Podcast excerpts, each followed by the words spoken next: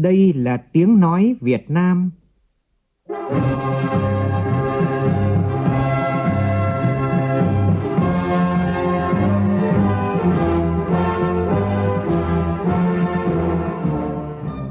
là tiếng nói Việt Nam, phát thanh từ Hà Nội, thủ đô nước Cộng hòa xã hội chủ nghĩa Việt Nam.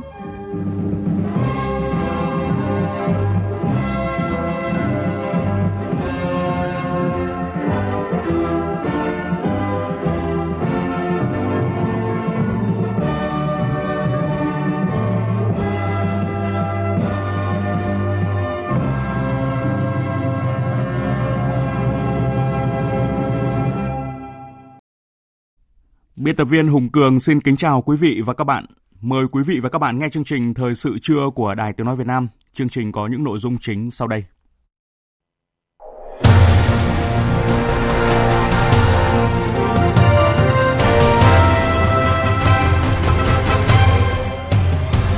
Thủ tướng Phạm Minh Chính phát biểu với thông điệp chính sách mạnh mẽ, khẳng định nỗ lực và quyết tâm của Việt Nam về phục hồi phát triển kinh tế xã hội tại đối thoại chiến lược quốc gia Việt Nam Diễn đàn Kinh tế Thế giới lần đầu tiên. Thảo luận về dự kiến kế hoạch cơ cấu lại nền kinh tế giai đoạn từ năm 2021 đến năm 2025. Các đại biểu Quốc hội đề nghị xác định rõ các nút thắt để tái cơ cấu hiệu quả. Tỉnh ủy, Hội đồng Nhân dân, Ủy ban Nhân dân, Ủy ban Mặt trận Tổ quốc tỉnh Thái Nguyên tổ chức lễ kỷ niệm 190 năm ngày thành lập tỉnh, mùng 4 tháng 11 năm 1831, mùng 4 tháng 11 năm 2021 và đón nhận huân chương độc lập hạng nhất. Hà Nội ban hành hướng dẫn liên ngành chuẩn bị cho việc đón học sinh quay trở lại trường. Trong phần tin thế giới, Hội nghị thượng đỉnh nhóm 20 nền kinh tế phát triển và mới nổi hàng đầu thúc đẩy mục tiêu bao phủ vaccine toàn cầu và phục hồi bền vững. Liên Hợp Quốc kêu gọi lực lượng an ninh Sudan duy trì hòa bình, hạn chế bạo lực.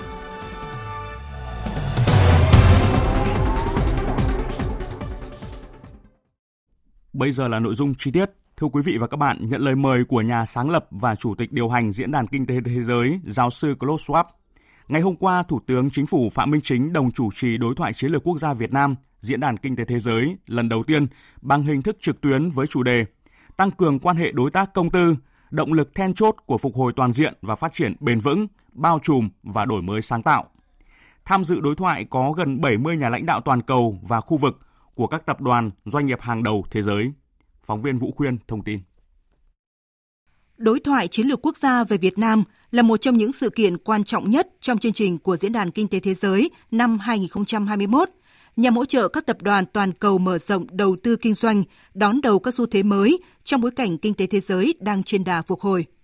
Đối với Việt Nam, đối thoại là sự kiện quan trọng để Thủ tướng Chính phủ trao đổi trực tiếp với các lãnh đạo doanh nghiệp toàn cầu nhằm huy động mọi nguồn lực thúc đẩy quan hệ công tư, phục vụ thực hiện kế hoạch phục hồi và phát triển kinh tế xã hội, cũng như khát vọng và các mục tiêu phát triển đất nước trong chung và dài hạn. Phát biểu mở đầu, giáo sư Claude Rapp nhấn mạnh, chính phủ Việt Nam và cá nhân Thủ tướng đã làm việc không mệt mỏi để bảo vệ cuộc sống và sinh kế của người dân Việt Nam. Giáo sư bày tỏ hết sức vui mừng thấy rằng Việt Nam đã triển khai nhanh chóng và quyết liệt chiến lược tiêm chủng đây là tín hiệu tích cực cho thấy những khó khăn do đại dịch gây ra sẽ có thể vượt qua. Việt Nam sẽ tiếp tục vững bước trên con đường trở thành đầu tàu kinh tế của khu vực. Giáo sư hoàn toàn tin tưởng Việt Nam sẽ tiếp tục duy trì đà phát triển ấn tượng trong những thập kỷ tới. Tuy vậy, bối cảnh mới do đại dịch và cuộc cách mạng công nghiệp lần thứ tư đặt ra yêu cầu về khả năng thích ứng và đổi mới trong mọi khía cạnh. Theo đó, giáo sư đánh giá cao cách tiếp cận mà Thủ tướng Chính phủ đã dành cho các nhà lãnh đạo doanh nghiệp toàn cầu tại đối thoại lần này. Ngay sau phát biểu mở đầu của giáo sư Clark Robb, Thủ tướng Chính phủ Phạm Minh Chính đã có bài phát biểu quan trọng với thông điệp chính sách mạnh mẽ, khẳng định nỗ lực và quyết tâm của Việt Nam về phục hồi, phát triển kinh tế xã hội, thực hiện tầm nhìn, mục tiêu và khát vọng phát triển đất nước. Thủ tướng nhấn mạnh đây là thời điểm thử thách bản lĩnh, sự sáng tạo và năng lực thích ứng của cả chính phủ và doanh nghiệp – đây cũng là thời điểm chính phủ và doanh nghiệp cần tăng cường quan hệ đối tác công tư để cùng vượt qua khó khăn trên tinh thần đồng cam cộng khổ, lợi ích hài hòa, rủi ro chia sẻ. Thủ tướng nhấn mạnh tình hình kinh tế xã hội của Việt Nam đã phục hồi trở lại và có nét khởi sắc trong tháng 10 do đã cơ bản kiểm soát được dịch bệnh và từng bước mở cửa nền kinh tế. Thủ tướng nhấn mạnh 6 định hướng chính sách quan trọng của Việt Nam. Thứ nhất, phục hồi chuỗi cung ứng, bảo đảm lưu thông hàng hóa, hoạt động sản xuất, kinh doanh an toàn, thông suốt của doanh nghiệp trong điều kiện bình thường mới. Thứ hai, hỗ trợ doanh nghiệp, người dân thúc đẩy sản xuất kinh doanh nhằm phục hồi tăng trưởng kinh tế và ổn định đời sống xã hội. Thứ ba, triển khai quyết liệt các chương trình đầu tư quy mô lớn, nhất là các dự án hạ tầng giao thông liên vùng, năng lượng, hạ tầng xanh, hạ tầng số quốc gia, có tác động lan tỏa, tạo động lực tăng trưởng mới cho nền kinh tế. Thứ tư, đẩy mạnh tháo gỡ khó khăn cho doanh nghiệp, trong đó có các doanh nghiệp FDI tại Việt Nam. Thứ năm, nâng cao chất lượng thể chế đồng bộ, hiện đại theo chuẩn mực quốc tế là điều kiện tiên quyết, một trong ba đột phá chiến lược để phát triển đất nước 10 năm tới. Thứ sáu và là yếu tố quan trọng nhất là nguồn nhân lực nhằm phát huy tối đa nguồn lực quan trọng nhất là con người Việt Nam với tư cách vừa là chủ thể và là mục tiêu cao nhất của sự phát triển. Song song với đó, Việt Nam ưu tiên thúc đẩy cơ cấu lại nền kinh tế gắn với đổi mới mạnh mẽ mô hình tăng trưởng, nâng cao năng suất, chất lượng hiệu quả, năng lực chủ thể của nền kinh tế phù hợp với những điều chỉnh sau đại dịch COVID-19. Thủ tướng khẳng định, chính phủ Việt Nam sẵn sàng tăng cường đối thoại, phối hợp trong khuôn khổ đối tác công tư để khuyến khích sự hưởng ứng và tham gia của tất cả doanh nghiệp và người dân. Phát biểu của Thủ tướng Chính phủ đã nhận được sự chia sẻ, đồng tình, hưởng ứng đặc biệt của các nhà lãnh đạo doanh nghiệp, tạo không khí trao đổi chân thành, cởi mở, thể hiện sự tin tưởng và mong muốn của các tập đoàn tăng cường hơn nữa quan hệ và mở rộng đầu tư kinh doanh của Việt Nam. Thưa quý vị và các bạn, trong 4 ngày, từ ngày 31 tháng 10 cho đến ngày 3 tháng 11, Thủ tướng Chính phủ Phạm Minh Chính sẽ dẫn đầu đoàn đại biểu cấp cao Việt Nam tham dự hội nghị lần thứ 26 các bên tham gia Công ước khung của Liên Hợp Quốc về biến đổi khí hậu, gọi tắt là COP26, thăm và làm việc tại Vương quốc Anh theo lời mời của Thủ tướng Liên hiệp Vương quốc Anh và Bắc Ireland Boris Johnson. Hoạt động ngoại giao này sẽ là động lực quan trọng và thúc đẩy quan hệ kinh tế giữa hai nước trong thời gian tới. Sau gần 50 năm thiết lập quan hệ ngoại giao, quan hệ đối tác chiến lược giữa Việt Nam và Vương quốc Anh liên tục tăng trưởng và phát triển. Hiện tại, Vương quốc Anh đã trở thành đối tác thương mại lớn thứ ba của Việt Nam tại châu Âu và là đối tác thứ 9 của Việt Nam trên thế giới. Chuyển sang thông tin về kỳ họp Quốc hội đang diễn ra. Tiếp tục chương trình kỳ họp thứ hai Quốc hội khóa 15, sáng nay Quốc hội thảo luận trực tuyến về dự kiến kế hoạch cơ cấu lại nền kinh tế giai đoạn từ năm 2021 đến năm 2025.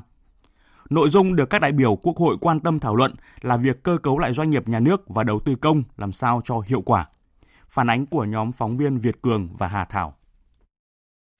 Tại phiên thảo luận, các đại biểu đánh giá cao nỗ lực của chính phủ trong việc chỉ đạo điều hành, triển khai thực hiện kế hoạch cơ cấu lại nền kinh tế giai đoạn 2016-2020, hoàn thành 17 trong số 22 mục tiêu đề ra. Năm mục tiêu chưa hoàn thành được cho là nguyên nhân khách quan từ dịch COVID-19. Tuy nhiên, trong kế hoạch cơ cấu lại nền kinh tế giai đoạn 2021-2025, các đại biểu nhấn mạnh cần làm rõ yếu tố đột phá, hiệu quả của các giải pháp tái cơ cấu. Đại biểu Phạm Trọng Nhân, đoàn đại biểu Quốc hội tỉnh Bình Dương bày tỏ băn khoăn. Câu hỏi đặt ra là kế hoạch này sẽ có những khác biệt gì so với các chiến lược kế hoạch đã được phê duyệt trước đó khi mà các căn cứ xác định mục tiêu, chỉ tiêu tại phụ lục số 4 của báo cáo được lấy từ văn kiện đại hội đảng, nghị quyết của Trung ương, của Quốc hội và Chính phủ. Trong toàn bộ 130 chương trình đề án thì có hơn 50 đề án phải trình trong năm nay. Giờ đã qua 10 tháng, thử hỏi có bao nhiêu đề án chương trình đã được ban hành. Với hai tháng còn lại, liệu có thể kịp thời, tiến độ và chất lượng Đồng thời gần 80 đề án chương trình còn lại sẽ thực hiện theo giai đoạn, có cái đến cả năm 2025. Thì liệu có kịp thẩm thấu để nền kinh tế có thể được trợ lực hấp thu và chuyển biến khi độ trễ chính sách vẫn là căn bệnh trầm kha. Trong chiến lược tái cơ cấu giai đoạn mới, các đại biểu yêu cầu phải đề cao hiệu quả đầu tư công, phải phát huy được vai trò dẫn dắt đầu tư của toàn xã hội. Đại biểu Nguyễn Văn Cảnh, đoàn đại biểu Quốc hội tỉnh Bình Định kiến nghị. Thời gian qua vẫn tồn tại tình trạng mỗi tỉnh thành đều muốn địa phương của mình được đầu tư đa ngành, đa lĩnh vực nên nguồn lực đầu tư dàn trải, trùng lắp giữa các địa phương lân cận, dẫn đến nhiều công trình đầu tư công kém hiệu quả. Vì các địa phương đầu tư giống nhau sẽ giống như các đầu 500 cùng cực sẽ không thể hút nhau. Theo tôi thì Trung ương cần có chính sách ưu tiên đầu tư cho các địa phương có liên kết vùng với nhau. Tôi ví dụ, địa phương nào đầu tư được khu chế biến, sản xuất, nâng giá trị cao và liên kết được với các vùng nguyên liệu thì Trung ương đầu tư giao thông từ đó để tạo tiền đề các địa phương phối hợp với nhau trong các lĩnh vực có lợi thế so sánh, không còn đầu tư dàn trải làm giảm hiệu quả nguồn lực của trung ương. Đại biểu Trần Hữu Hậu, đoàn đại biểu Quốc hội tỉnh Tây Ninh cho rằng, sở dĩ đầu tư công thời gian qua còn gian trải, chưa hiệu quả là do địa phương còn sao chép chỉ thị, nghị quyết của trung ương chưa đưa ra được thế mạnh riêng cần đầu tư của địa phương mình. Tôi tha thiết mong rằng các địa phương sẽ không sao chép các chỉ thị, nghị quyết một cách gập khuôn máy móc như trước đây, không đưa vào kế hoạch những việc chưa biết phải làm như thế nào. Tôi xin đề nghị tập trung xác định những nút thắt của ngành mình, của địa phương mình, từ đó đưa ra những biện pháp cụ thể, khả thi. Tôi đề nghị như thế là vì nếu cơ cấu lại nền kinh tế mà không giải tỏa được những nút thắt thì cũng như ta xây dựng đường cao tốc mà không giải tỏa được những điểm nghẽn. Về sắp xếp đổi mới, nâng cao hiệu quả của doanh nghiệp nhà nước, các đại biểu cho rằng cổ phần hóa thoái vốn nhà nước còn chậm, chỉ mới tập trung vào việc sắp xếp, thu gọn số lượng, trong khi hiệu quả hoạt động của doanh nghiệp nhà nước chưa tương xứng với nguồn lực được giao. Đại biểu Đào Hồng Vận, đoàn đại biểu Quốc hội tỉnh Hưng Yên đề nghị tiếp tục đẩy mạnh sắp xếp lại doanh nghiệp nhà nước, chỉ giữ lại và nâng cao sức mạnh những doanh nghiệp mang tính chủ đạo định hướng của nền kinh tế. Còn những lĩnh vực khác mà xã hội đã và đang làm tốt, phù hợp với cơ chế thị trường thì để xã hội làm, không để tình trạng có những lĩnh vực xã hội làm tốt mà ta vẫn cố giữ doanh nghiệp nhà nước làm ăn thua lỗ không cạnh tranh được với tư nhân. Chúng ta phải bỏ tiền ra để cứu như tình trạng một số doanh nghiệp hiện nay. Đại biểu quốc hội cũng cho rằng quá trình cổ phần hóa doanh nghiệp nhà nước cần phải có sự quản lý chặt chẽ định giá một cách chính xác phải được đấu giá một cách công khai minh bạch tránh trường hợp lợi dụng làm thất thoát tài sản. Đồng thời, đại biểu Trần Hoàng Ngân, đoàn đại biểu Quốc hội Thành phố Hồ Chí Minh cho rằng cần nhấn mạnh yếu tố hiệu quả trong cơ cấu lại doanh nghiệp nhà nước. Chúng tôi đánh giá cao cái sự cải thiện hoạt động kinh doanh của các doanh nghiệp nhà nước. Tuy nhiên cái quá trình thoái vốn của chúng ta không đạt mục tiêu đề ra. Về vấn đề thoái vốn thì chúng tôi nghĩ rằng là chúng ta nên mạnh dạn giao cho đại diện chủ doanh nghiệp quyết định thoái vốn, thời điểm thoái vốn. Nếu chúng ta quy định thì thiếu cái tính linh hoạt cho người chủ doanh nghiệp đó. Cũng tại phiên thảo luận sáng nay, các đại biểu tập trung thảo luận về tái cơ cấu ngành nông nghiệp và nâng cao chất lượng nguồn nhân lực đáp ứng yêu cầu phát triển trong tình hình mới. Tiếp tục với một nội dung khác, thưa quý vị, trên nghị trường Quốc hội, khi làm rõ một số vấn đề mà đại biểu Quốc hội nêu về tình hình thực hiện chính sách chế độ bảo hiểm xã hội, quản lý và sử dụng quỹ bảo hiểm xã hội năm 2020, Bộ trưởng Bộ Lao động Thương binh và Xã hội Đào Ngọc Dung cho biết, sắp tới sửa đổi giảm thời gian đóng bảo hiểm xã hội mức tối thiểu từ 20 năm xuống 15 năm và tiến tới có thể là 10 năm và phát triển nguyên tắc bảo hiểm theo hướng đảm bảo nguyên tắc đóng hưởng công bằng, bình đẳng và làm sao để phát triển bền vững. Bên hành lang Quốc hội, các đại biểu ủng hộ chủ trương này và cho rằng việc rút ngắn thời gian đóng bảo hiểm xã hội sẽ hạn chế được tình trạng rút bảo hiểm xã hội một lần. Ghi nhận của nhóm phóng viên Minh Hường và Lại Hoa. Một số đại biểu cho rằng một trong số những nguyên nhân khiến việc phát triển bảo hiểm xã hội, trong đó có bảo hiểm xã hội tự nguyện chưa được như mong muốn, đó là những quy định và chính sách chưa đủ sự hấp dẫn thu hút người tham gia, trong đó có quy định về thời gian đóng tương đối dài 20 năm, chế độ hưởng còn hạn chế, đặc biệt là còn thiếu sự linh hoạt đa dạng về hình thức đóng so với các loại hình bảo hiểm thương mại có tính chất tương tự trên thị trường. Với quy định hiện nay, người lao động đóng bảo hiểm xã hội 20 năm mới được hưởng chế độ hưu trí và điều kiện để rút một lần rất dễ dàng. Khi người lao động chỉ đóng bảo hiểm xã hội từ 10 đến 15 năm, họ còn theo đuổi tiền lương hưu về già. Trong khi đó, nếu rút bảo hiểm xã hội một lần, họ chỉ được hưởng phần của mình đóng là chính. Do vậy, việc rút ngắn thời gian đóng bảo hiểm xã hội sẽ hạn chế được tình trạng rút bảo hiểm xã hội một lần. Đại biểu Đỗ Thị Lan, đoàn đại biểu Quốc hội tỉnh Quảng Ninh cho rằng thời gian đóng bảo hiểm nó cũng còn quá, quá dài chính vì vậy nó, cái cảm nhận người lao động khi còn khó khăn thì cũng mong muốn làm sao để có được những cái nguồn thu nhập trước mắt để trang trải cuộc sống. Thì nghĩ rằng có thể thanh toán, bảo hiểm một lần để có thêm một cái nguồn thu. Thứ hai là cũng nhìn thấy các bảo hiểm kinh doanh, thấy có thể có những lợi ích trước mắt. Chính vì vậy là cái lao động thôi tham gia bảo hiểm xã hội, thanh toán bảo hiểm xã hội một lần còn rất lớn. Trong đó có cả cái loại bảo hiểm mà được bảo hiểm nước hỗ trợ theo đại biểu Nguyễn Hải Anh, đoàn đại biểu Quốc hội tỉnh Đồng Tháp, để gia tăng tỷ lệ tham gia bảo hiểm xã hội, cần có những giải pháp cả về chính sách và tổ chức thực hiện một cách mạnh mẽ. Giải pháp rút ngắn thời gian đóng bảo hiểm xã hội và đa dạng hóa hình thức tham gia mà Bộ Lao động Thương binh và Xã hội dự kiến triển khai là hoàn toàn phù hợp. Chúng ta cần phải thiết kế một cái hệ thống bảo hiểm xã hội với các sản phẩm đa tầng, linh hoạt và chúng ta tuân thủ cái nguyên tắc đóng hưởng và tuân thủ nguyên tắc là phát triển bền vững quỹ bảo hiểm xã hội việc thiết kế, xây dựng một hệ thống sản phẩm đa tầng linh hoạt là một cái điều kiện tiên quyết để chúng ta có thể đảm bảo các cái quyền lợi của người dân và người tham gia bảo hiểm xã hội. Và trên cơ sở đó thì các cái quy định về mặt thời gian sẽ được điều chỉnh linh hoạt theo cái mức đóng và cái giá trị của dòng tiền. Theo kế hoạch, chiều nay Quốc hội thảo luận trực tuyến về dự kiến quy hoạch sử dụng đất quốc gia thời kỳ từ năm 2021 đến năm 2030, tầm nhìn đến năm 2050 và kế hoạch sử dụng đất 5 năm từ năm 2021 đến năm 2025. Mời quý vị nghe tiếp chương trình Thời sự trưa. Tin chúng tôi vừa nhận. Sáng nay tại Hà Nội, Hội đồng Lý luận Trung ương tổ chức lễ kỷ niệm 25 năm ngày thành lập 30 tháng 10 năm 1996, 30 tháng 10 năm 2021 đồng chí Võ Văn Thưởng, Ủy viên Bộ Chính trị, Thường trực Ban Bí thư đã tới dự và phát biểu chỉ đạo. Cùng tham dự có các Ủy viên Bộ Chính trị Nguyễn Hòa Bình, Bí thư Trung ương Đảng, Tránh án Tòa án Nhân dân tối cao. Nguyễn Xuân Thắng, Chủ tịch Hội đồng Lý luận Trung ương, Giám đốc Học viện Chính trị Quốc gia Hồ Chí Minh. Đại tướng Lương Cường, Chủ nhiệm Tổng cục Chính trị Quân đội Nhân dân Việt Nam. Và các nguyên Ủy viên Bộ Chính trị, các Ủy viên Trung ương, đại diện các ban, bộ, ngành, cơ quan Trung ương. Tổng Bí thư Nguyễn Phú Trọng, Chủ tịch nước Nguyễn Xuân Phúc, Thủ tướng Chính phủ Phạm Minh Chính gửi lãng hoa chúc mừng. Phản ánh của phóng viên Nguyên Nhung. Kế thừa phát huy kinh nghiệm của các tổ chức tiền thân là Ban Nghiên cứu Lý luận Trung ương, Viện Mark Lenin, Viện Nghiên cứu Chủ nghĩa Mark Lenin, Tư tưởng Hồ Chí Minh. 25 năm qua, Hội đồng Lý luận Trung ương đã tiếp tục khẳng định vị trí, vai trò, đạt được nhiều kết quả quan trọng, nổi bật, góp phần vào sự nghiệp đổi mới, xây dựng, phát triển đất nước, bảo vệ Tổ quốc nói chung và sự nghiệp phát triển lý luận của Đảng nói riêng. Công tác nghiên cứu lý luận và tổng kết thực tiễn là công tác trung tâm luôn được hội đồng coi trọng và đẩy mạnh. Nhiều kết quả nghiên cứu có giá trị lý luận và thực tiễn đã được công bố trên các phương tiện thông tin đại chúng, xuất bản thành sách và làm cơ sở khoa học hình thành các báo cáo kiến nghị trình Bộ Chính trị, Ban Bí thư và gửi các cơ quan lãnh đạo của Đảng, Nhà nước. Phát biểu tại lễ kỷ niệm, thay mặt Bộ Chính trị, Ban Bí thư, Thường trực Ban Bí thư Võ Văn Thưởng biểu dương, ghi nhận đánh giá cao những thành tích to lớn của Hội đồng Lý luận Trung ương, đóng góp cho công tác lý luận của Đảng, cho sự nghiệp đổi mới, xây dựng và bảo vệ Tổ quốc. Nhấn mạnh, với năm nhiệm kỳ hoạt động, Hội đồng Lý luận Trung ương đã khẳng định được vai trò vị thế, quy tụ kết nối trí tuệ, tri thức, kiên định sáng tạo, không ngừng đổi mới mô hình và phương thức hoạt động,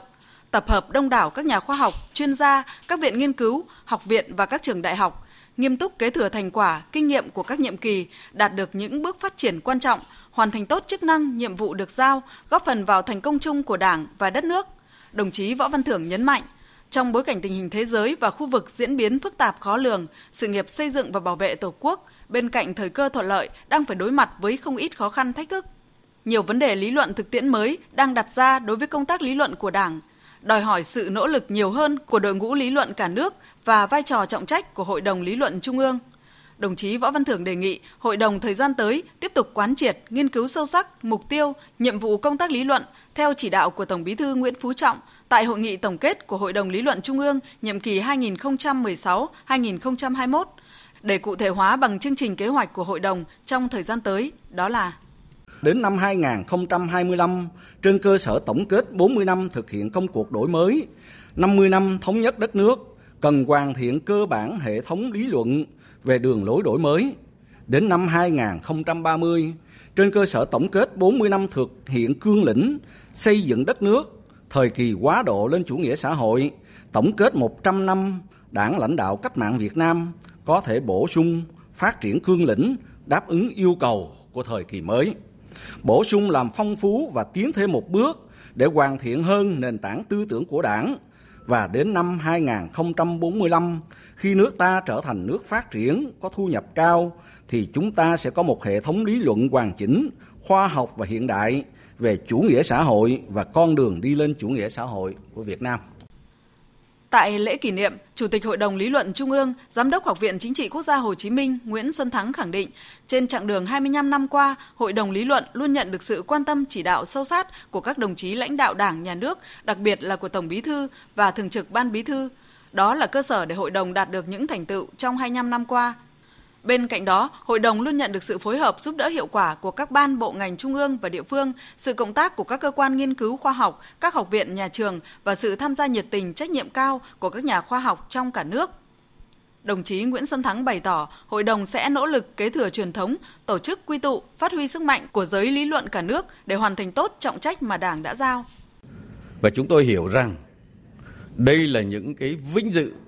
nhưng đồng thời đây cũng là một trọng trách hết sức nặng nề bởi vì nhiệm vụ là chúng ta phải hoàn thiện được cái đường lối đổi mới trên cơ sở tổng kết thực tiễn tham chiếu quốc tế và đặc biệt là có những cái tư duy mới cho cái sự phát triển của đất nước ở cái chặng đường đến giữa thế kỷ trở thành một cái nước phát triển theo định hướng xã hội chủ nghĩa có thu nhập cao. Kiên định với mục tiêu độc lập dân tộc chủ nghĩa xã hội trên nền tảng chủ nghĩa Mác Lenin và tư tưởng Hồ Chí Minh và kiên định cái đường lối đổi mới của chúng ta.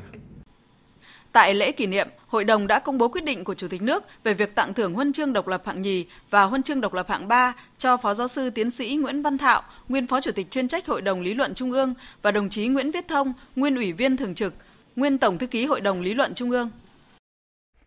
Thưa quý vị và các bạn, tối qua, tỉnh ủy, Hội đồng Nhân dân, Ủy ban Nhân dân, Ủy ban Mặt trận Tổ quốc tỉnh Thái Nguyên tổ chức lễ kỷ niệm 190 năm ngày thành lập tỉnh Thái Nguyên, mùng 4 tháng 11 năm 1831 và đón nhận huân chương độc lập hạng nhất. Tổng Bí thư Nguyễn Phú Trọng, Chủ tịch nước Nguyễn Xuân Phúc, Thủ tướng Chính phủ Phạm Minh Chính, Chủ tịch Quốc hội Vương Đình Huệ gửi lãng hoa chúc mừng. Dự lễ kỷ niệm có các đồng chí Ủy viên Bộ Chính trị, Phó Thủ tướng Thường trực Chính phủ Phạm Bình Minh, Ủy viên Bộ Chính trị, Đại tướng Phan Văn Giang, Phó Bí thư Quân ủy Trung ương, Bộ trưởng Bộ Quốc phòng.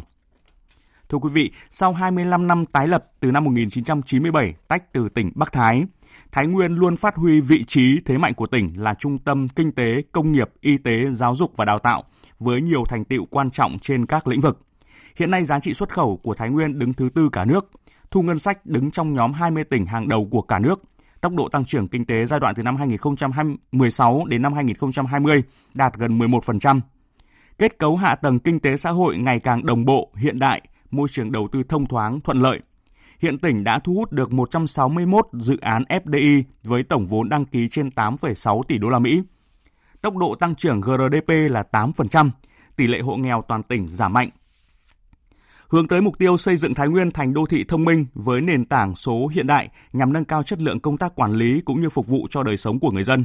Cổng thông tin điện tử Thái Nguyên là đơn vị tích hợp dữ liệu, trong đó trung tâm điều hành thông minh là nền tảng thúc đẩy chuyển đổi số quốc gia, xây dựng chính quyền điện tử tại tỉnh Thái Nguyên. Phóng viên Mạnh Phương đề cập. Đi vào hoạt động từ tháng 7 năm 2020, Trung tâm điều hành thông minh tỉnh Thái Nguyên với khả năng tích hợp dữ liệu cùng phần mềm điều khiển trung tâm đã tạo ra một góc nhìn bao quát địa phương trên mọi lĩnh vực. Qua đó hỗ trợ tích cực cho các cấp, các ngành trong công tác chỉ đạo, điều hành các hoạt động kinh tế xã hội địa phương. Với nền tảng công nghệ hiện đại, Trung tâm điều hành thông minh tỉnh Thái Nguyên cho phép kết nối trích xuất dữ liệu, tiếp nhận thông tin phản ánh của mọi người dân, doanh nghiệp, phục vụ công tác nghiên cứu chỉ đạo điều hành của cơ quan hành chính nhà nước, các cấp chính quyền. Trung tâm còn cho phép người dân theo dõi kết quả xử lý, phản ánh một cách công khai, minh bạch. Để tiếp nhận những phản ánh của người dân, Cổng thông tin điện tử tỉnh Thái Nguyên tiếp nhận những phản ánh, kiến nghị của người dân qua hòm thư điện tử. Từ đó những kiến nghị của người dân được giải quyết nhanh chóng, hiệu quả. Một số người dân nêu ý kiến. Cái C Thái Nguyên thì rất là hiệu quả bởi vì thứ nhất là người ta người dân người ta đi suốt ngày người ta gặp cái trường hợp đấy bây giờ điện thoại thông minh người ta tiện người ta có hình ảnh luôn người ta và người ta phản ánh luôn rất tiện là người ta đẩy luôn hình ảnh hoặc video lên đấy là mà ngoài cái việc đấy ra người dân còn khi tham gia giao thông ấy còn có thể là xem trực tiếp camera chắc các ngã tư chỗ điểm nào tắc nghẽn giao thông thì có thể là tránh ra để là giúp giao thông thuận tiện. Ờ, để hôm mới có công an giao thông đã sang sang sang để lấy cam trích xuất cam. Đi hôm trước em đọc được cái thông báo là đã xử phạt hành chính lái xe rồi. Nên là cũng mong là nhiều người dân là đi đường gặp cái cái cái, cái việc như thế cũng nên đưa lên để, để để có cái biện pháp xử lý để nâng cao ý thức của những người tham gia giao thông hơn. Hiện nay, Trung tâm điều hành thông minh tỉnh Thái Nguyên đã tích hợp hiển thị thông tin điều hành mọi dữ liệu từ nhiều lĩnh vực như y tế, giáo dục, giao thông, cùng với nền tảng quản lý camera tập trung, hệ thống giám sát thông tin môi trường mạng, phòng họp không giấy tờ, hệ thống hồ sơ sức khỏe điện tử. Điều đáng chú ý là qua nền tảng quản lý camera tập trung, Trung tâm điều hành thông minh đã hỗ trợ hiệu quả cho công tác phòng chống dịch COVID-19 tại địa phương. Những khu vực có ca F0, F1 đều được đánh dấu hiển thị trên màn hình của hệ thống. Người dân có thể truy cập để biết khu vực nào có dịch, nơi nào an toàn. Việc đưa trung tâm điều hành thông minh vào hoạt động đã góp phần đảm bảo thực hiện mục tiêu kép vừa phát triển kinh tế xã hội, vừa phòng chống dịch hiệu quả tại tỉnh Thái Nguyên. Trong xây dựng chính quyền điện tử, hướng đến chính quyền số, tỉnh Thái Nguyên có hàng nghìn thủ tục hành chính được thực hiện trên cổng dịch vụ công trực tuyến, kết nối đồng bộ với 100% hệ thống một cửa điện tử trên toàn tỉnh. Từ đầu năm đến nay, hệ thống điều hành đã gửi, nhận gần 80.000 văn bản, tiết kiệm nhiều tỷ đồng, hàng triệu giờ công lao động, qua đó nâng cao chất lượng công tác quản lý cũng như phục vụ cho đời sống của người dân. Ông Tạ Văn Lộc, Giám đốc Trung tâm Thông tin, Cổng Thông tin Điện tử tỉnh Thái Nguyên cho biết. Ờ, có thể nói là chúng tôi điều hành thông minh ờ, ra đời thì đã uh, mang lại rất nhiều những lợi ích thiết thực cho cả chính quyền và người dân Uh, từ thông tin của chúng tôi điều hành thông minh ấy, thì chính quyền có thể nhận biết được tất cả những thông tin liên quan đến mảng y tế, giáo dục, rồi liên quan đến trật tự an toàn giao thông, an ninh trật tự, rồi về công tác phòng chống dịch, công tác à, quan trắc môi trường. Đấy. Và cái ừ, cốt lõi của thông tin ừ, ở trung tâm điều hành minh ấy, đó là cái thông tin phản ánh hiện trường. Tham gia cái thông tin này thì người dân thực tham gia cái công tác à, à, quản lý xã hội. Khi mà phát hiện những cái bất cập, những cái nội dung mà uh, Ờ, cần kiến nghị thì người dân có thể dùng điện thoại thông minh chụp để gửi đến trung tâm điều hành thông minh để thông qua đó để chính quyền tiếp nhận thông tin và chỉ đạo giải quyết. Với quyết tâm xây dựng chính quyền đô thị thông minh, tỉnh Thái Nguyên đã tạo được nhiều đột phá về cải cách kinh tế xã hội, đặc biệt là hiện đại hóa trong công tác quản lý hành chính. Việc đẩy mạnh hoàn thiện trung tâm điều hành thông minh thể hiện sự nỗ lực quyết tâm của tỉnh Thái Nguyên trong xây dựng nền hành chính công khai, minh bạch, hiệu quả, hướng đến xây dựng đô thị thông minh, văn minh hiện đại.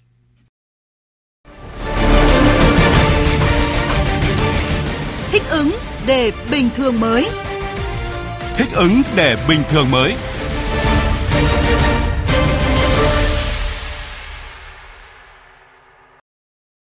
Văn phòng Chính phủ vừa có văn bản truyền đạt ý kiến chỉ đạo của Phó Thủ tướng Thường trực Chính phủ Phạm Bình Minh về việc áp dụng hộ chiếu vaccine và các biện pháp nhằm tạo điều kiện thuận lợi cho chuyên gia nước ngoài nhập cảnh phục vụ mục tiêu phát triển kinh tế.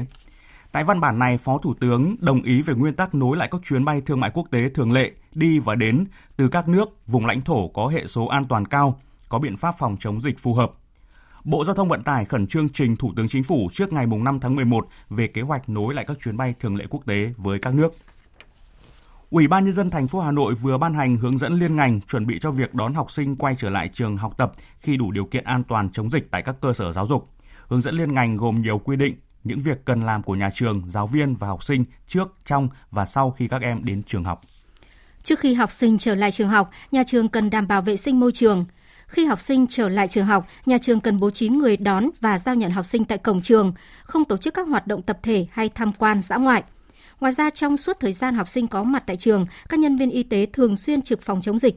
Đối với các trường hợp có biểu hiện ho, sốt, khó thở tại trường học, cần phải tiến hành các biện pháp xử lý theo quy định của cơ quan y tế. Theo hướng dẫn mới này, có tổng số 16 tiêu chí đánh giá mức độ an toàn phòng chống dịch COVID-19 trong trường học. Mỗi tiêu chí được đánh giá ở hai mức đạt và không đạt. Số tiêu chí đạt càng nhiều thì mức độ an toàn càng cao, trường học càng an toàn. Nếu chỉ đạt từ 7 tiêu chí trở xuống, trường học được đánh giá đạt mức độ thực hiện chưa tốt, trường học không an toàn và không được phép hoạt động. Theo thông tin mới nhất từ Trung tâm Kiểm soát Bệnh tật Hà Nội, ngày hôm nay, huyện Quốc Oai ghi nhận thêm 17 ca dương tính với SARS-CoV-2. Các ca bệnh này được phát hiện qua sàng lọc cộng đồng và các trường hợp liên quan F0 tại thị trấn Quốc Oai là 14 ca và xã Ngọc Mỹ là 3 ca. Tại tỉnh Bạc Liêu, tình hình dịch bệnh COVID-19 tiếp tục diễn biến phức tạp khi địa phương này ghi nhận thêm hàng trăm ca F0, tăng nhiều so với những ngày vừa qua. Phóng viên Tấn Phong thông tin. Trung tâm Kiểm soát Bệnh tật tỉnh Bạc Liêu thông tin, trong 24 giờ qua, tỉnh ghi nhận thêm 404 trường hợp dương tính với virus SARS-CoV-2, trong đó có 149 trường hợp ghi nhận tại cộng đồng và có 80 trường hợp dưới 18 tuổi.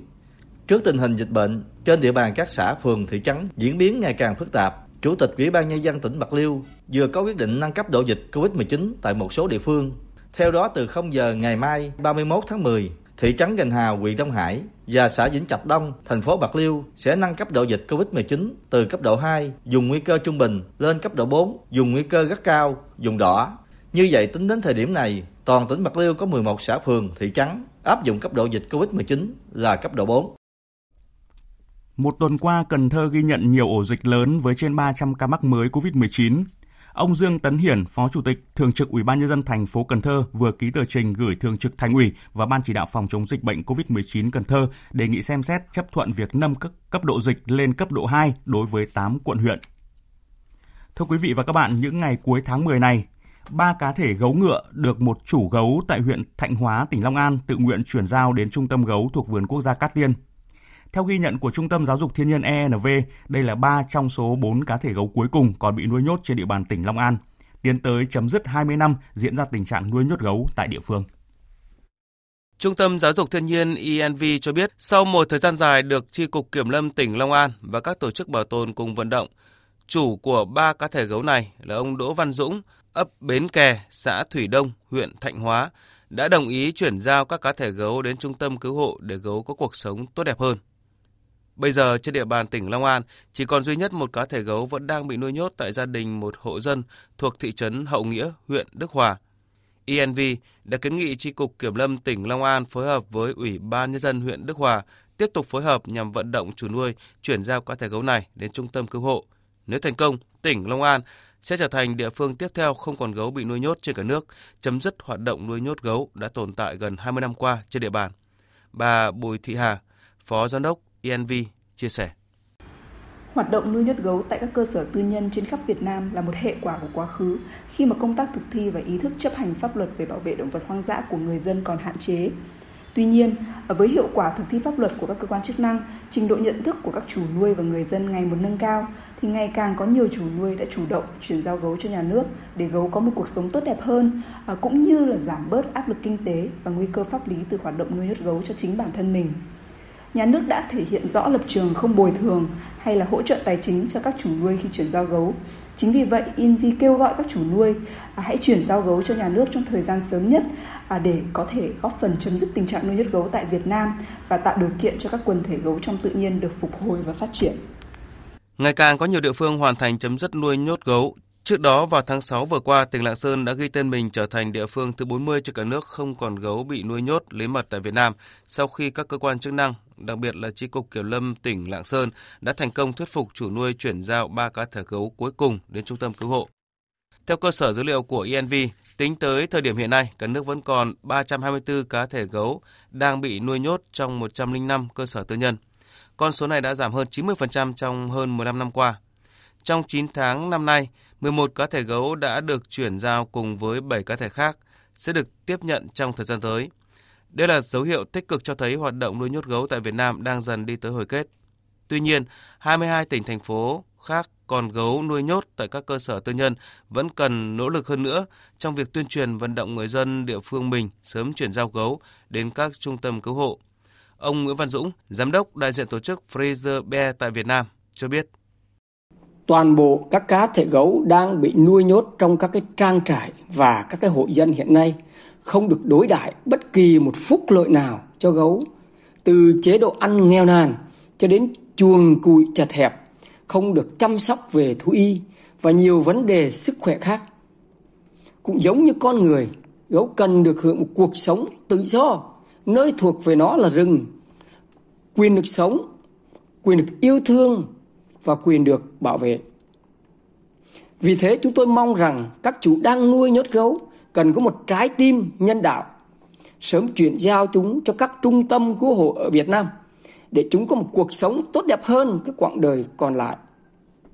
Những cá thể gấu nuôi nhốt sau khi được chuyển tới các trung tâm cứu hộ sẽ được chăm sóc và được sống chung trong môi trường bán hoang dã, gần gũi với thiên nhiên cùng đồng loại. Trung tâm gấu thuộc vườn quốc gia Cát Tiên ở tỉnh Đồng Nai, nơi mà ba cá thể gấu được chuyển giao đợt này đang là ngôi nhà của 41 cá thể gấu.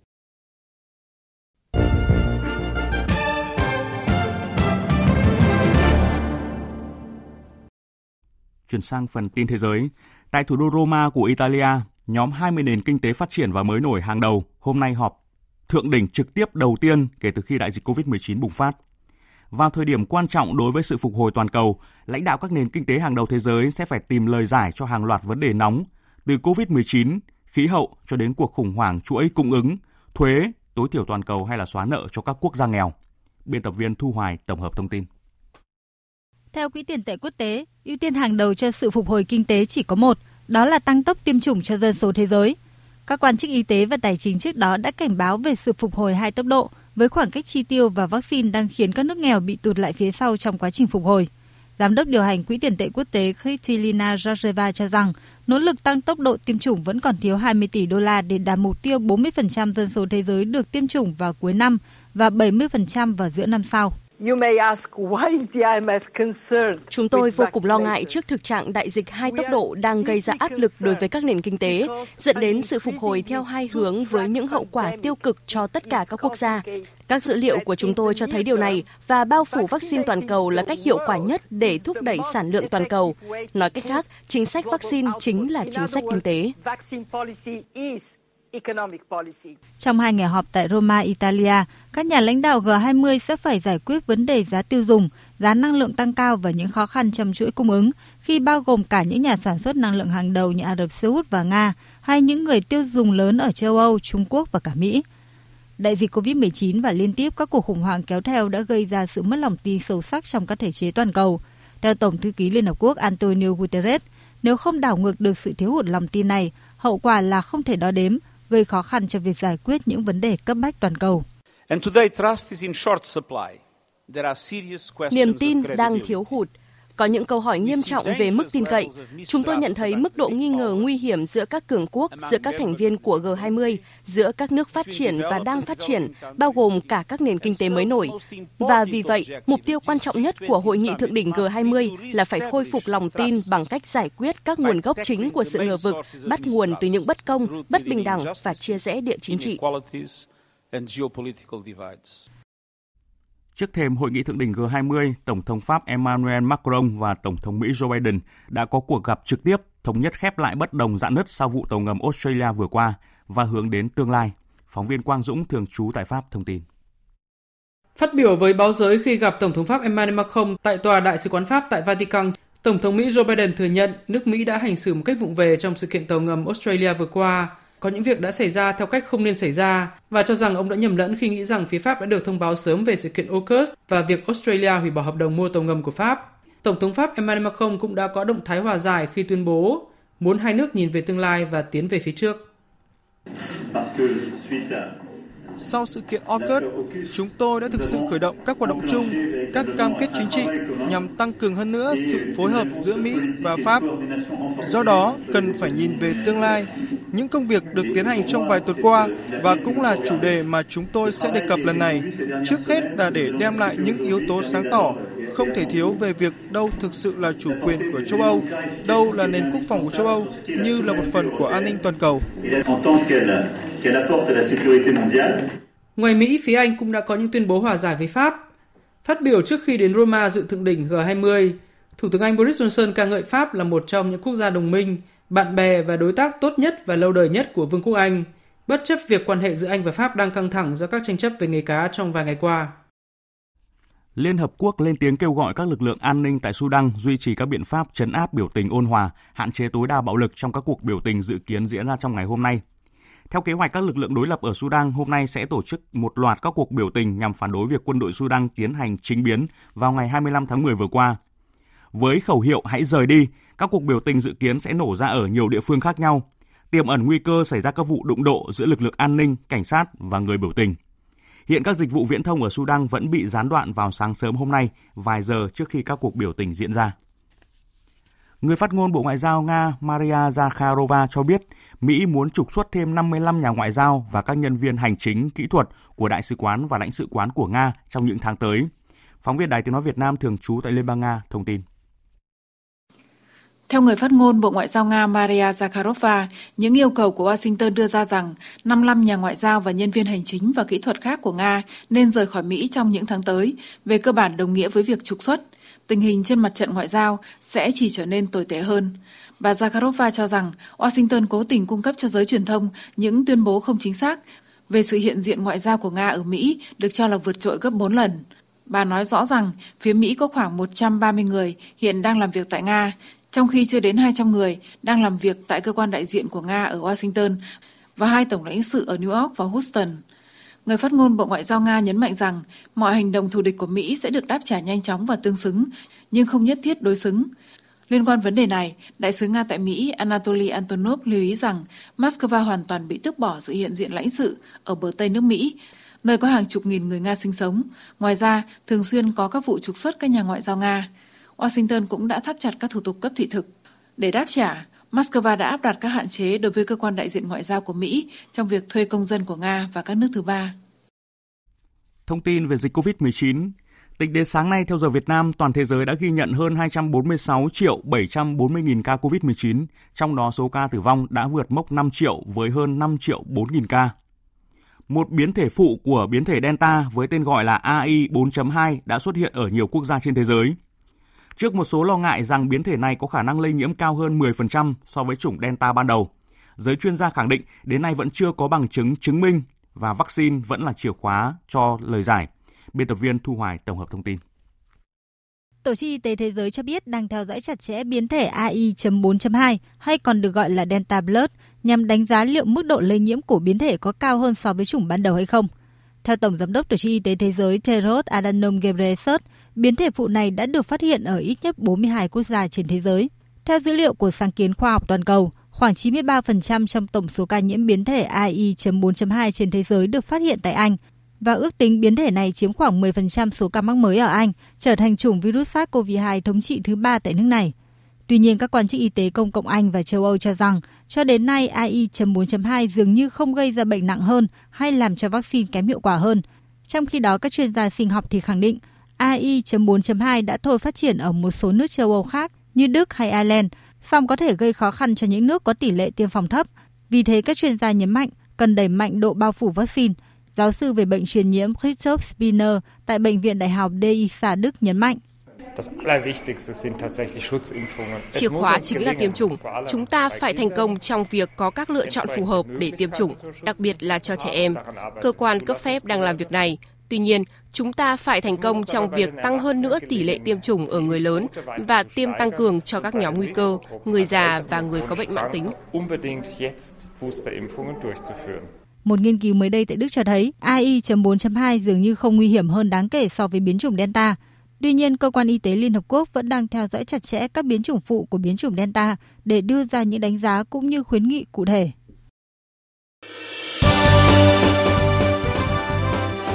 Thời sự tiếng nói Việt Nam Thông tin nhanh Bình luận sâu Tương tác đa chiều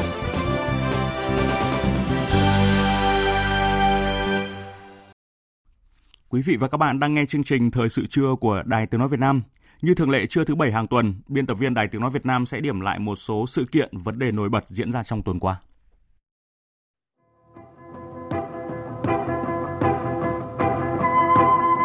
Thưa quý vị và các bạn, trong tuần, Tổng Bí thư Nguyễn Phú Trọng đã ký quy định số 37 về những điều đảng viên không được làm. Quy định mới giữ nguyên 19 điều như trước, kế thừa cơ bản nội dung còn phù hợp, bổ sung một số nội dung đáp ứng yêu cầu nhiệm vụ của công tác xây dựng chỉnh đốn Đảng trong tình hình mới theo tinh thần nghị quyết Đại hội 12-13 của Đảng. Điểm đáng chú ý, quy định mới, Trung ương đưa vấn đề không thực hiện trách nhiệm nêu gương vào điều 3 của quy định. Đây là sự tiếp nối của quy định 08 của Trung ương và một số quy định trong hai nhiệm kỳ gần đây khi Đảng nhận diện, chỉ rõ và xử lý nghiêm những cán bộ đảng viên suy thoái về tư tưởng, đạo đức, lối sống. Một điểm mới nữa được bổ sung trong quy định 37 đó là không được sử dụng văn bằng chứng chỉ, chứng nhận giả, không hợp pháp, không cho lợi dụng chủ trương khuyến khích và bảo vệ cán bộ năng động sáng tạo vì lợi ích chung để thực hiện hoặc bao che hành vi vụ lợi, tham nhũng, tiêu cực. Với việc ban hành quy định 19 điều đảng viên không được làm, nhân dân kỳ vọng mỗi đảng viên là những chiến sĩ cách mạng, là những người thực sự gương mẫu, đẩy lùi tiêu cực, chống lại các biểu hiện tự diễn biến, tự chuyển hóa thì nhất định Đảng trong sạch, vững mạnh, đáp ứng niềm tin và kỳ vọng của nhân dân. Sự kiện ngoại giao quan trọng diễn ra trong tuần, tối 28 tháng 10 vừa qua, Chủ tịch nước Nguyễn Xuân Phúc tham dự và phát biểu tại phiên thảo luận mở cấp cao trực tuyến về hợp tác giữa Liên Hợp Quốc và Liên minh châu Phi theo lời mời của Tổng thống Kenya Uhuru Kenyatta, Chủ tịch Luân phiên Hội đồng Bảo an Liên Hợp Quốc tháng 10 năm 2021. Việc Chủ tịch nước Nguyễn Xuân Phúc dự và phát biểu tại phiên thảo luận mở cấp cao trực tuyến về hợp tác giữa Liên Hợp Quốc và Liên minh châu Phi với chủ đề Tăng cường đoàn kết vì hòa bình và an ninh trong một môi trường xung đột đang thay đổi, nhằm khẳng định ở cấp cao nhất với cộng đồng quốc tế về đường lối đối ngoại độc lập, tự chủ, đa phương hóa, đa dạng hóa, chủ động và tích cực hội nhập quốc tế của Đảng và nhà nước ta. Cùng với đó, Việt Nam tiếp tục thể hiện sự quan tâm cao đối với vấn đề hợp tác giữa Liên Hợp Quốc và các tổ chức khu vực, khẳng định vai trò, đóng góp trách nhiệm trong lĩnh vực này – tiếp nối kết quả thành công đã đạt được trong tháng Việt Nam làm Chủ tịch Hội đồng Bảo an Liên Hợp Quốc tháng 4 năm 2021. Đồng thời Việt Nam thể hiện sự coi trọng và thúc đẩy quan hệ hợp tác nhiều mặt với Liên minh châu Phi, các nước châu Phi và Kenya. Trong tuần, Thủ tướng Phạm Minh Chính cũng đã tham dự hàng loạt các hội nghị quan trọng trong khuôn khổ hội nghị cấp cao ASEAN lần thứ 38 và 39, cùng các hội nghị cấp cao liên quan. Tại đây, Thủ tướng Phạm Minh Chính đề xuất hai trọng tâm mà ASEAN cần tập trung trong thời gian tới –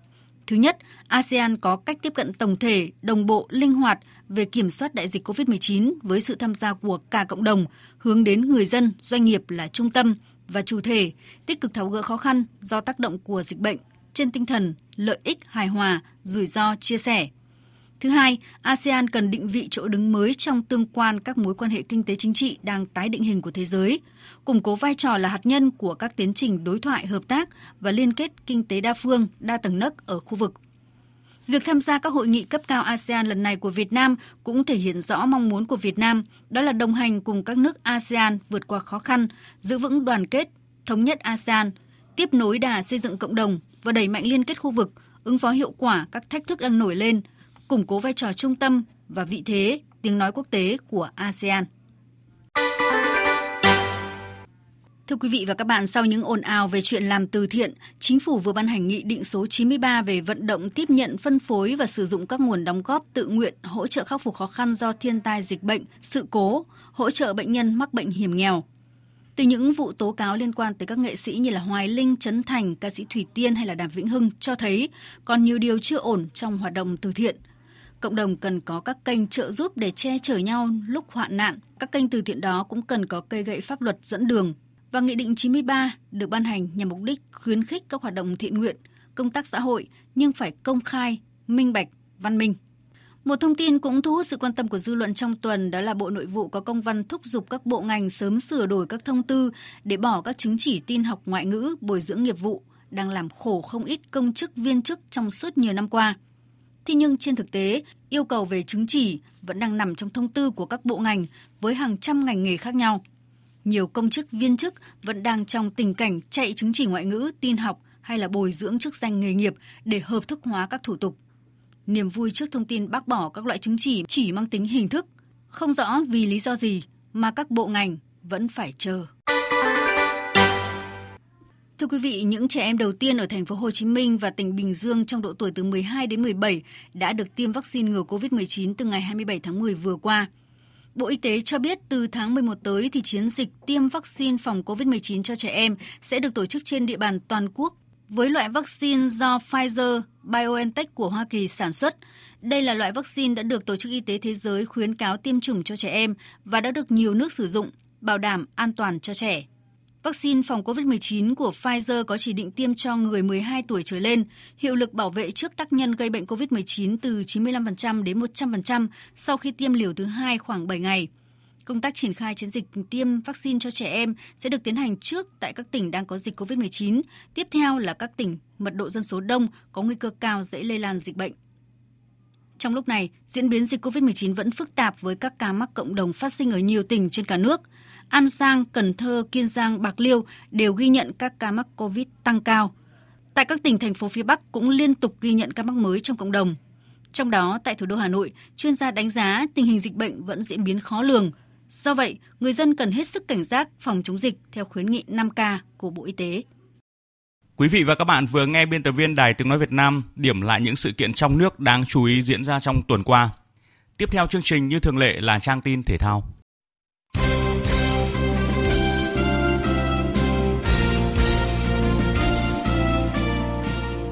Bất chấp cơn mưa tầm tã và thời tiết chuyển lạnh, ngày hôm qua tại Trung tâm Đào tạo bóng đá trẻ VFF, đội tuyển Việt Nam vẫn tích cực tập luyện, chuẩn bị cho hai trận đấu trên sân nhà gặp Nhật Bản vào ngày 11 tháng 11 và Ả Rập Xê Út 16 tháng 11. Chia sẻ với truyền thông về sự chuẩn bị của các cầu thủ cho hai trận đấu trong tháng 11, tiền đạo Nguyễn Công Phượng hy vọng các cầu thủ của đội tuyển Việt Nam sẽ nỗ lực hết mình để hướng đến việc có được điểm số đầu tiên. Hai trận ờ, tới thì ờ, toàn đội phải nỗ lực hết sức mình để mà cố gắng giành điểm. Nhật Bản thì cũng đã được mấy trận rồi thì ờ, khi mà nhìn ờ, cách họ đá rồi triển khai thì họ là một đội bóng mạnh và chắc chắn là trình độ là cao Việt Nam nhưng mà trong bóng đá thì ờ, chúng ta không thể biết được điều gì Phượng cũng như là toàn đội sẽ chiến đấu để mà giành được điểm. Ở hai trận đấu sắp tới, ít nhất có 12.000 khán giả mỗi trận sẽ tới sân Mỹ Đình cổ vũ cho đội tuyển Việt Nam. Công Phượng coi đây là yếu tố khiến cả đội cảm thấy hưng phấn hơn. Tất cả các ờ, trợ lý của huấn luyện viên trưởng Park Hang-seo thì đang ở đây hết nên là mọi người với lại cầu thủ thì cũng đang nỗ lực cùng nhau để tập luyện ờ, ở tại đây. Phượng cũng như là toàn đội rất là hưng phấn bởi vì ờ, rất lâu rồi thì Việt Nam mới có được ờ, khán giả vào sân thì đó cũng là nguồn động lực để mà cá nhân Phượng cũng như là toàn đội sẽ cố gắng để mà thể hiện hết sức mình. Trước đó, Liên đoàn đá Việt Nam đã mở bán vé trực tuyến hai trận đấu của tuyển Việt Nam trong tháng 11 trên sân Mỹ Đình. Số lượng vé bán ra là 7.000 vé một trận. Riêng vé xem trận đấu giữa Việt Nam và Nhật Bản diễn ra vào ngày 11 tháng 11 đã thông báo bán hết sau 23 phút mở bán. Trong khi đó, các tuyển thủ U23 Việt Nam cũng trải qua buổi tập tăng cường khối lượng gấp đôi so với thông thường. Trong đó, ban huấn luyện, đội bóng tập trung vào những điểm hạn chế chiến thuật bộc lộ từ trận đấu với U23 Đài Bắc Trung Hoa. Các cầu thủ của U23 Việt Nam tập luyện rất nhiều lần các tình huống bóng cố định nhằm nâng cao sự hiệu quả so với trận đấu trước. Tuyển U23 Việt Nam sẽ có trận đấu cuối ở vòng bảng với U23 Myanmar vào ngày 2 tháng 11 tới, trong khi U23 Myanmar phải thi đấu với U23 Đài Bắc Trung Hoa vào chiều nay. Theo đánh giá của huấn luyện viên Park Hang-seo, việc có nhiều ngày nghỉ hơn đối thủ chưa chắc là lợi thế đối với U23 Việt Nam. Ông nói: Ờ, theo tôi thì ờ, cái việc đó nó có cả hai mặt, à, mặt tích cực và mặt tiêu cực. Thì ờ, cái việc nghỉ lâu ờ, đôi khi cũng làm cho chúng ta bị mất cái cảm giác. Còn còn lại thì tôi thấy rằng cái việc mà chúng tôi có thể đội Myanmar họ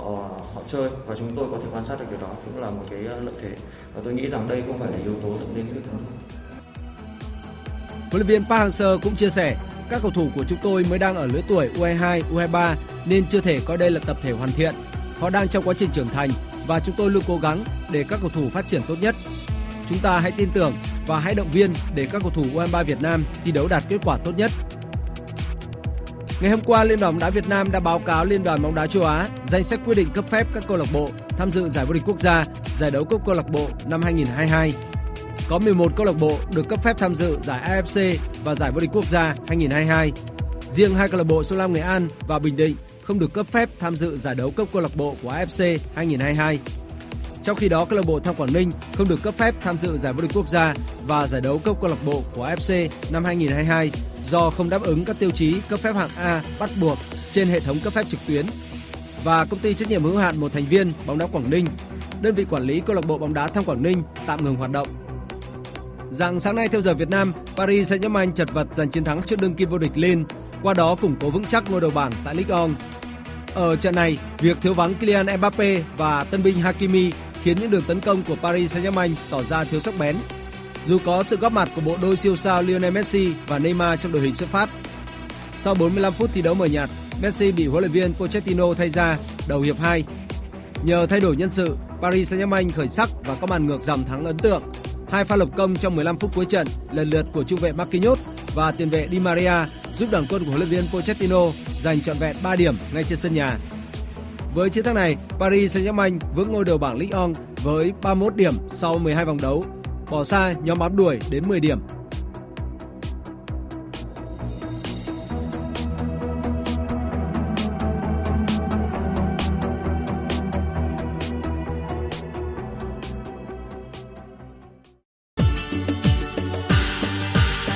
Dự báo thời tiết Bắc Bộ, khu vực Hà Nội và Thanh Hóa nhiều mây có mưa rào và rông rải rác. Riêng Nam Sơn La, Hòa Bình có mưa vừa, mưa to, có nơi mưa rất to, gió nhẹ. Trong mưa rông có khả năng xảy ra lốc, xét và gió giật mạnh, trời lạnh, nhiệt độ từ 18 đến 26 độ, có nơi trên 27 độ. Khu vực từ Nghệ An đến Thừa Thiên Huế nhiều mây có mưa vừa, mưa to, có nơi mưa rất to và rông, gió Bắc đến Tây Bắc cấp 2, cấp 3. Trong mưa rông có khả năng xảy ra lốc, xét và gió giật mạnh. Phía Bắc trời lạnh, nhiệt độ từ 21 đến 26 độ. Riêng phía Nam, nhiệt độ cao nhất phổ biến trong khoảng 25 đến 28 độ. Khu vực từ Đà Nẵng đến Bình Thuận nhiều mây, phía Bắc từ Đà Nẵng đến Quảng Ngãi có mưa vừa, mưa to, có nơi mưa rất to và rông. Phía Nam có mưa rào và rông rải rác. Cục bộ có mưa vừa, mưa to, gió Đông Bắc cấp 2, cấp 3. Trong mưa rông có khả năng xảy ra lốc, xét và gió giật mạnh, nhiệt độ từ 23 đến 31 độ, phía Nam có nơi trên 32 độ. Tây Nguyên và Nam Bộ có mây, có mưa rào và rải rác có rông, cục bộ có mưa vừa, mưa to, gió đông cấp 2, cấp 3. Trong mưa rông có khả năng xảy ra lốc, xét và gió giật mạnh, nhiệt độ từ 24 đến 33 độ, có nơi trên 33 độ. Tiếp theo là dự báo thời tiết biển. Vịnh Bắc Bộ, vùng biển từ Cà Mau đến Kiên Giang có mưa rào và rải rác có rông. Trong mưa rông có khả năng xảy ra lốc xoáy và gió giật mạnh. Tầm nhìn xa trên 10 km, giảm xuống từ 4 đến 10 km trong mưa, gió đông cấp 3, cấp 4. Vùng biển từ Quảng Trị đến Quảng Ngãi, vùng biển từ Bình Định đến Ninh Thuận, vùng biển từ Bình Thuận đến Cà Mau có mưa rào và rông vài nơi, tầm nhìn xa trên 10 km, gió đông bắc đến đông cấp 4, cấp 5 khu vực Biển Đông, khu vực quần đảo Hoàng Sa thuộc thành phố Đà Nẵng, Trường Sa tỉnh Khánh Hòa và Vịnh Thái Lan có mưa rào và rông vài nơi, tầm nhìn xa trên 10 km, gió Đông Bắc cấp 4, cấp 5. Vừa rồi là những thông tin dự báo thời tiết. Trước khi kết thúc chương trình, chúng tôi tóm lược một số tin chính vừa phát. Tối qua, Thủ tướng Phạm Minh Chính phát biểu với thông điệp chính sách mạnh mẽ, khẳng định nỗ lực và quyết tâm của Việt Nam về phục hồi phát triển kinh tế xã hội tại đối thoại chiến lược quốc gia Việt Nam Diễn đàn Kinh tế Thế giới lần đầu tiên. Chia sẻ về kế hoạch tổng thể phục hồi và phát triển kinh tế giai đoạn trước mắt của Việt Nam, gồm chương trình tổng thể mở cửa nền kinh tế gắn với phòng chống dịch bệnh COVID-19, các chương trình về đảm bảo an sinh xã hội và tạo việc làm, phục hồi doanh nghiệp, hợp tác xã, hộ kinh doanh, phát triển kết cấu hạ tầng, khơi thông nguồn lực xã hội cho đầu tư phát triển – Thủ tướng khẳng định quyết tâm của Việt Nam trong đẩy mạnh hoàn thiện thể chế, cắt giảm thủ tục hành chính, chống tham nhũng tiêu cực. Thảo luận về dự kiến kế hoạch cơ cấu lại nền kinh tế giai đoạn từ năm 2021 đến năm 2025. Các đại biểu Quốc hội đề nghị xác định rõ những nút thắt để tái cơ cấu một cách hiệu quả. Hà Nội ban hành hướng dẫn liên ngành chuẩn bị cho việc đón học sinh quay trở lại trường theo hướng dẫn mới này, có tổng số 16 tiêu chí đánh giá mức độ an toàn phòng chống dịch COVID-19 trong trường học. Nếu chỉ đạt từ 7 tiêu chí trở xuống, trường học bị đánh giá đạt mức độ thực hiện chưa tốt, trường học không an toàn và không được phép hoạt động. Tại thủ đô Roma của Italia, nhóm 20 nền kinh tế phát triển và mới nổi hàng đầu thế giới ngày hôm nay họp thượng đỉnh trực tiếp đầu tiên kể từ khi đại dịch Covid-19 bùng phát vào thời điểm quan trọng đối với sự phục hồi toàn cầu, lãnh đạo các nền kinh tế hàng đầu thế giới sẽ phải tìm lời giải cho hàng loạt vấn đề nóng từ Covid-19, khí hậu cho đến cuộc khủng hoảng chuỗi cung ứng hay là thuế tối thiểu toàn cầu hay là xóa nợ cho các quốc gia nghèo. Đến đây chương trình Thời sự trưa xin được kết thúc. Chương trình do các biên tập viên Hùng Cường, Lan Anh, Hằng Nga biên soạn và thực hiện với sự tham gia của kỹ thuật viên Đoàn Thanh, chịu trách nhiệm nội dung Nguyễn Thị Tuyết Mai.